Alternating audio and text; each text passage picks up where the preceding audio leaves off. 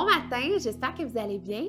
Aujourd'hui, on est dans le chapitre 2 qui a comme thème l'autorité suprême de Dieu. Ce psaume célèbre le couronnement d'un roi israélite et celui du Messie, le roi éternel. Allons-y.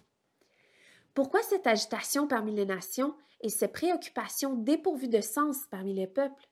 Les rois de la terre se soulèvent et les chefs se liguent ensemble contre l'Éternel et contre celui qui l'a désigné par onction.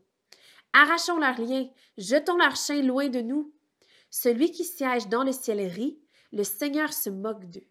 Puis il leur parle dans sa colère, il les épouvante dans sa fureur. C'est moi qui ai établi mon roi sur Sion, ma montagne sainte. Je veux proclamer le décret de l'Éternel. Il m'a dit, Tu es mon fils, je t'ai engendré aujourd'hui. Demande-le-moi, et je te donnerai les nations en héritage, les extrémités de la terre en possession. Tu les briseras avec un sceptre de fer, tu les briseras comme le vase d'un potier.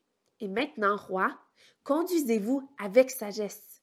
Juge de la terre, laissez-vous instruire. Servez l'Éternel avec crainte et réjouissez-vous tout en tremblant. Rendez hommage au Fils, de peur qu'il ne s'irrite et que vous n'alliez à votre perte, car sa colère s'enflamme rapidement. Heureux tous ceux qui se confient en lui. C'est tout pour aujourd'hui. Je vous souhaite une magnifique journée et on se retrouve demain.